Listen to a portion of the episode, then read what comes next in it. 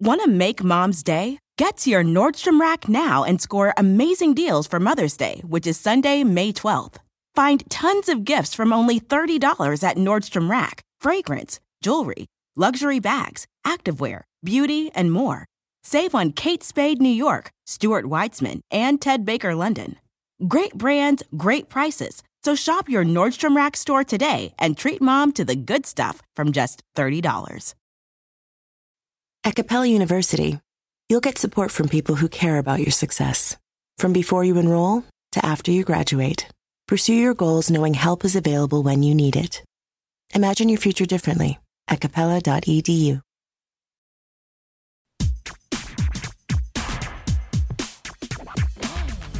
Grammar Girl here. I'm Mignon Fogarty, and you can think of me as your friendly guide to the English language.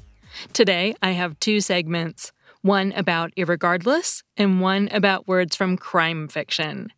But before we start, I have an AP style webinar coming up February 28th with Ragan.com. It's a basic and intermediate level session for people who need to know AP style for work. I'll put a link you can use to register in the show notes, and there's also a link in my email newsletter, which you can sign up for at quickanddirtytips.com. Let's get started with a listener question. Hi, Grammar Girl. I'm an English teacher in Boston, Massachusetts, and I am freaking out.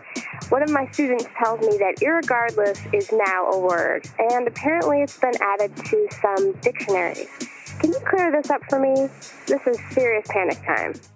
In the immortal words of The Hitchhiker's Guide to the Galaxy, don't panic. Irregardless is a word, but it's not a proper word. And your student's assertion that it's in some dictionaries is a great opportunity to talk about the different kinds of entries in dictionaries. But first, let's talk about irregardless. Some people mistakenly use irregardless when they mean regardless, and that's considered to be an error. Regardless means regard less, without regard, or despite something. For example, Squiggly will eat chocolate regardless of the consequences, meaning Squiggly will eat chocolate without regard for the consequences, despite the consequences, and so on. The prefix IR is a negative prefix. So if you add the prefix IR to a word that's already negative, like regardless, you're making a double negative that means literally without without regard. The first example the Oxford English Dictionary shows for irregardless is actually from another dictionary, Harold Wentworth's American Dialect Dictionary from 1912, which places the origin of the word in western Indiana. I also briefly went down a rabbit hole looking at other words from the American Dialect Dictionary. They include doodad, doojigger, finagle, fuddy-duddy, and nummies to describe delicious food. We definitely know how to make up silly words. But I have good news, Hoosiers. A Google book search shows irregardless appearing earlier in other locations. I found it in documents from the state of Michigan from 1893, a publication from the state of California from 1887, and the wordhistories.net website has a screenshot of a poem called The Old Woman and the Tabby that uses irregardless in the City Gazette and Daily Advertiser newspaper, published in Charleston, South Carolina in 1795. It looks like irregardless got around even in the early days, and was also used quite eloquently. For example, here's the irregardless sentence from Dr. J.B. Trembley's 1887 report about meteorology for the state of California. The winds would blow, the storms would come. The heat would vitalize, the cold would freeze, and the various seasons would pass, irregardless of what men could do or say as warnings of the weather on the morrow. That's nice.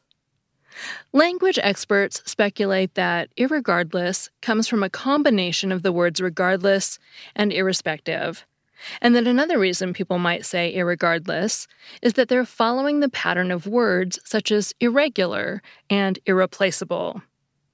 But regardless already has the less suffix on the end, so it's not like regular and replaceable. It's already negative. And because irregardless is a double negative, some people also speculate that it could have arisen because people sometimes use double negatives for emphasis. Now on to dictionaries. Although it's true that the American Heritage Dictionary, the Merriam Webster Online Dictionary, Dictionary.com, and the OED all list the word irregardless, they also all call it non standard. Listing a word as non standard is a way that dictionaries concede that a word is in common use, but isn't really a proper word. Standard language is defined as the language spoken by educated native speakers. But comprehensive dictionaries also include non standard words, dialect, colloquialisms, and jargon. Words like ain't, conversate, and irregardless. It seems pretty common for people to look up a word in a dictionary, and if it's there, they think it's fine to use that word in every circumstance. It's the look, it's a word phenomenon.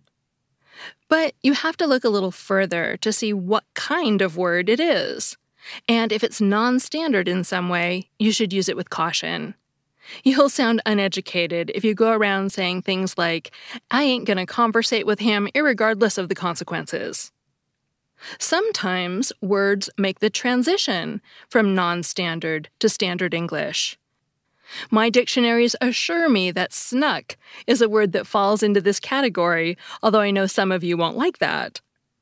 But since irregardless has been disparaged its whole life, and many educated people still rail against it, and the word isn't commonly seen in edited writing, I don't believe irregardless is going to make the transition to standard language anytime soon. And one final thought about dictionaries. Irregardless was listed in every dictionary I checked, but sometimes words will show up in one dictionary and not another, and it's important to realize that there are different kinds of dictionaries. For example, there are prescriptive and descriptive dictionaries. A prescriptive dictionary focuses on the way language should be according to traditional rules. And a descriptive dictionary focuses on the language that's actually in use by the population. So, a descriptive dictionary is likely to include words that a prescriptive dictionary would leave out. Many older dictionaries are prescriptive, but most modern dictionaries are descriptive. Okay, and one last thought. The common rant you'll hear people saying about irregardless is that irregardless is not a word. Which brings us to the question what is a word?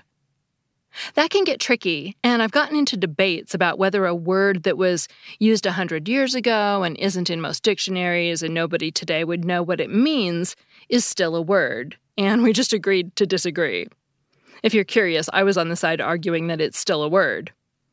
But I think it's more straightforward with irregardless. It's in all major dictionaries with a definition, and when people use it, you know what they mean, even if you pretend they don't because it's a double negative. Irregardless is a word. It just isn't a word you should use in seriousness if you want educated people to respect you or take you seriously. Thanks again for the question. If you'd like to hear your question on the podcast, now you can leave it as a voicemail at 83321 4GIRL. That's 83321 44475. Want to make mom's day? Get to your Nordstrom Rack now and score amazing deals for Mother's Day, which is Sunday, May 12th.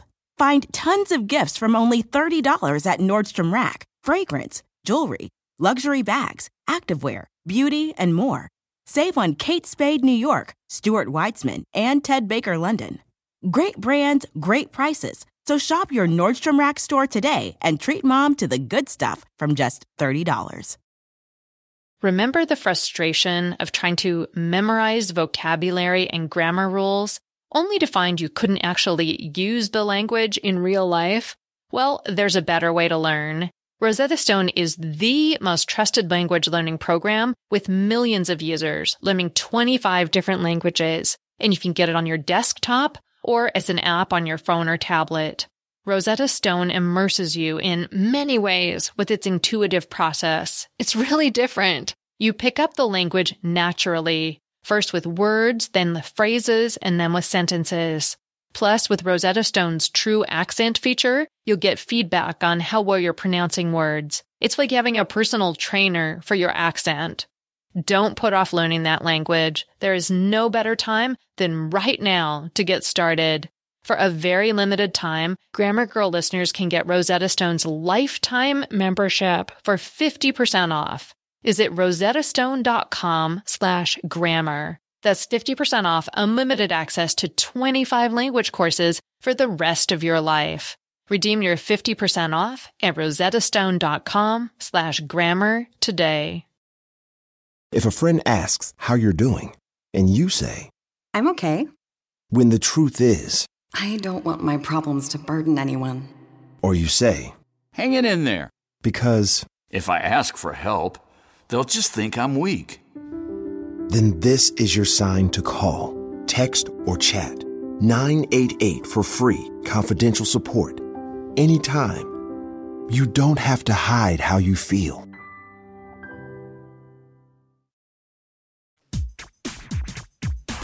Did you grow up with a love of detective work and a mystery novel always in tow?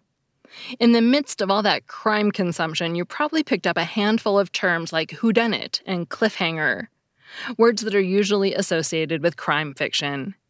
If you've ever wondered where those words come from, this segment is for you. Whodunit is another term for murder mystery. Accounts of who coined whodunit are conflicting. If you check the Google Books Ngram viewer, you could be forgiven for thinking the first documented use was in 1925 in the literary magazine The Virginia Quarterly Review. But that path is a red herring, a term we'll get to in a minute, because sleuthing revealed that the entry is mistaken, a conglomeration of two separate publications. In fact, Merriam Webster, the Oxford English Dictionary, and The Guardian all credit Daniel Gordon a book reviewer for the American News of Books, with creating the term in 1930. When faced with the task of writing a review about a standard murder mystery, Half Mast Murder, Gordon deemed the story, quote, a satisfactory whodunit, unquote. And what about sleuthing? It was a noun first. Sleuth arose in the Middle Ages from sloth, the Old Norse word for trail, and described a track or trail of a person. The 1872 definition of sleuth, meaning detective, was derived from sleuthhound, a breed of dog similar to a bloodhound that was once common in Scotland and was used for finding the track or trail of a person. The sleuthhound was renowned for its remarkable sense of smell, reportedly having the ability to track thieves solely by the sense of the items they had stolen.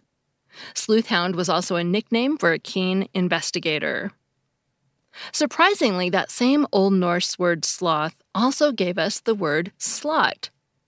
The origin is a bit uncertain, but according to the online etymology dictionary, one of the original meanings was, quote, a narrow opening into which something else can be fitted, unquote. And if you squint, you can maybe see how that could be related peripherally to the idea of a track or trail. If you've ever worked at a newspaper in the United States, you'll know that the slot is also the position in the middle of a horseshoe shaped desk where the chief sub editor sits. And Bill Walsh, who was a Washington Post copy editor who wrote books such as The Elephants of Style and Lapsing into a Comma, ran a popular language website called The Slot. Maybe you can think of copy editors as sleuthing for errors and solving language mysteries. But back to crime. It's time for the red herring. Today, the phrase red herring is often used to describe a fact, idea, or subject that takes people's attention away from the central point being considered. But it first held a quite literal meaning. Herrings are a type of fish that formerly played a significant role in supporting fisheries in North Atlantic seas. When salt cured and smoked, herrings develop a strong scent and turn red or dark brown. Because of this potent stench, 17th century fugitives used red herrings to avert scent hounds from their trails. It's also thought that the smelly fish were dragged along paths to train young dogs to follow scents. The present day metaphoric meaning of red herring first appeared in a verbose 1782 British parliamentary speech about taxes. And if you're a reader of mystery or crime fiction, you know that you always need to be wary of red herrings. Clues meant to throw you or the investigator off the track of the real culprit. And now, on to some other crime and mystery terms. You may wonder why an investigator is sometimes called a gumshoe. In the early 20th century, men wore heeled, lace up shoes and boots, footwear that didn't allow its wearer to walk quietly. A fact that posed a multitude of problems for those whose jobs required covert missions, like detectives. The first use of the term gumshoe as an informal synonym for plainclothes detective was in 1906, simply stemming from the words gum and shoe. Gumshoes, or gums, were essentially the rubber soled predecessors to current day sneakers, also known as tennis shoes, gym shoes, and other various regional terms. Whatever you call them, these shoes were often worn by detectives and suggested stealth because the soft soles let them sneak around quietly. And finally, don't you both love it and hate it when a story ends with a cliffhanger? Meaning a suspenseful situation, a cliffhanger is a plot device used in a series to keep viewers engaged and eager to know what happens next. Cliffhanger is a term you've likely heard if you watch primetime TV shows. It's also another term with paradoxical tales of its creation. The word originated in the 1930s from continued next week radio and silent cinema serials, in which the main characters frequently found themselves in imminent danger at the end of each episode, sometimes literally hanging off the edge of a cliff. Other sources claim that English author Thomas Hardy's A Pair of Blue Eyes was the true beginning of the word cliffhanger. The 1873 novel, first published in segments in Tinsley's Magazine from 1872 through 1873, also featured a literal cliffhanger at the end of one chapter. The main character, Henry Knight, finds himself hanging off the edge of a cliff by his fingertips after he's just saved a girl from plunging into oblivion herself.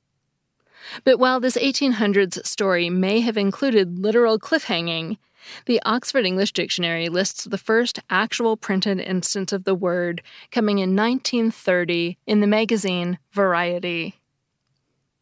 That segment was written by Ariel John, an intern at Quick and Dirty Tips. Ariel is a senior at CUNY Queens College and a media studies major. And if you're itching for crime stories that don't end in cliffhangers, check out Case Closed, a new true crime podcast about the times the bad guy didn't get away with it.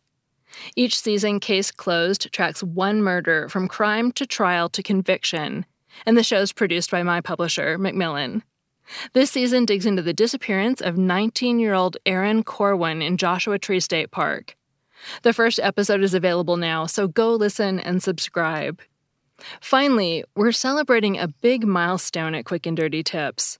I actually founded the network more than 12 years ago, and since that time, many, many people have contributed to make it bigger and better. And this month, we've passed the 300 million download mark. 300 million. Honestly, it's hard for me to wrap my head around that number, but you are one of those listeners. So thanks to you and the entire Quick and Dirty Tips team for making the network as enduring and wonderful as it is. That's all. Thanks for listening.